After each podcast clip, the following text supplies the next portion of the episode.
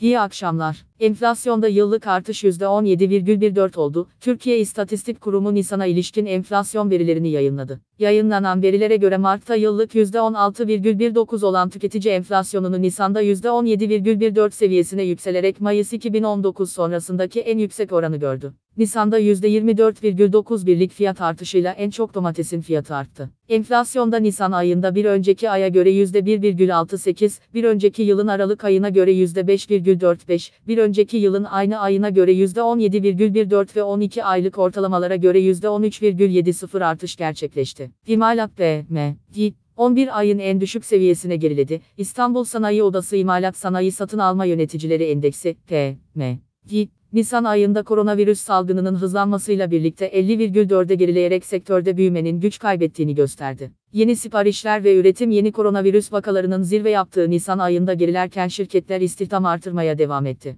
İstanbul Sanayi Odası için HS Market tarafından derlenen PM Mart ayında 52,6 değerini almıştı. Endeks Nisan ayında büyümeye işaret eden 50'nin üzerinde bir değer almasına karşılık 11 ayın en düşük değerini almış oldu. İmalat BM hakkında değerlendirmede bulunan HS Market Ekonomi Direktörü Andrew Harker, yaşanan son Covid-19 dalgasının etkileri Nisan ayında Türk imalat sektörüne belirgin şekilde yansıdı. Müşterilerin yeni projelere girmekten uzak durması, üretimi ve yeni siparişleri yavaşlattı. Önümüzdeki aylarda sektörün performansı büyük olasılıkla vaka sayılarının ne kadar hızlı azaldığına bağlı olacak, dedi. Dış ticaret açığı Nisan'da 3,1 milyar dolar, Nisan ayına ilişkin dış ticaret verileri açıklandı. İhracat, Nisan ayında geçen yılın aynı ayına göre %109 artışla 18 milyar dolar olarak gerçekleşti. Bu artışta geçen yıl pandemi nedeniyle küresel ticaretin zayıf olmasından kaynaklı bazı etkisi yatıyor. 2019'un Nisan ayına göre bakıldığında %22,3'lük bir artış sağlandı. Nisan'da bir önceki yılın aynı ayına göre 25 sektör ihracatını artırdı.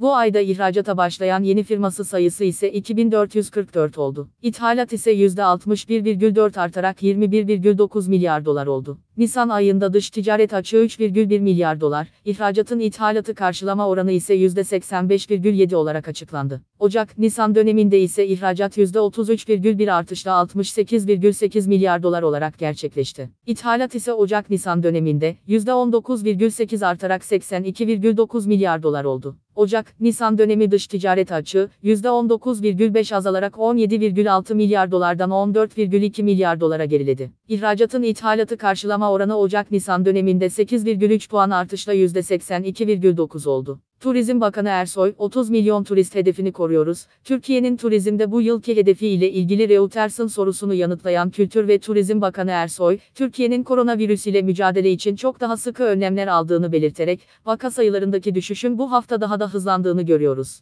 Tahminimiz doğru çıkarsa 17 Mayıs itibarıyla vaka sayıları 5000'in altına inecek. Hedefimiz, 1 Haziran itibarıyla turist trafiğini açmak için 17 Mayıs'tan sonra vaka sayısı olarak 5000'in altına inmek. Bu sayıya düşebilirsek 30 milyon hedefimizi hala koruyoruz dedi. Avrupa Birliği'nde seyahat hazırlığı, Avrupa Birliği Komisyonu, ülkeleri epidemiyolojik olarak iyi bir durumda olan yabancılara Avrupa Birliği'ne seyahat sınırlamalarının kaldırılmasını tavsiye etti. Komisyon Avrupa Birliği'ne seyahat edilebilecek ülkelerin listesini genişletmek için Avrupa Birliği'nde kullanılan 14 günlük vakada 100 bin nüfusa düşen 25 vaka kriterinin yüze çıkartılmasını öneriyor. Öte yandan bu veri Avrupa Birliği genelinde mevcut ortalama olan 420'nin hala çok altında. Avrupa Birliği Komisyonu ayrıca, kriterleri karşılayan ülkelerde, M, nin onay verdiği aşıları kullanarak her iki doz COVID-19 aşısını yaptıran yabancıların Avrupa Birliği'ne hiçbir sınırlama olmadan seyahat edebilmelerini önerdi. Avrupa Birliği içi seyahat kısıtlamalarının da aşı şartı ile gevşetilmesi öneriliyor. Avrupa Birliği üyesi olan 27 devletin 5 Mayıs gibi erken bir tarihte komisyonun önerisini onaylayabileceği belirtiliyor. Komisyonun önerisi içinde zorunlu olmayan seyahatlerde gidilmesine izin verilen ülke listesinin genişletilmesi de yer alıyor.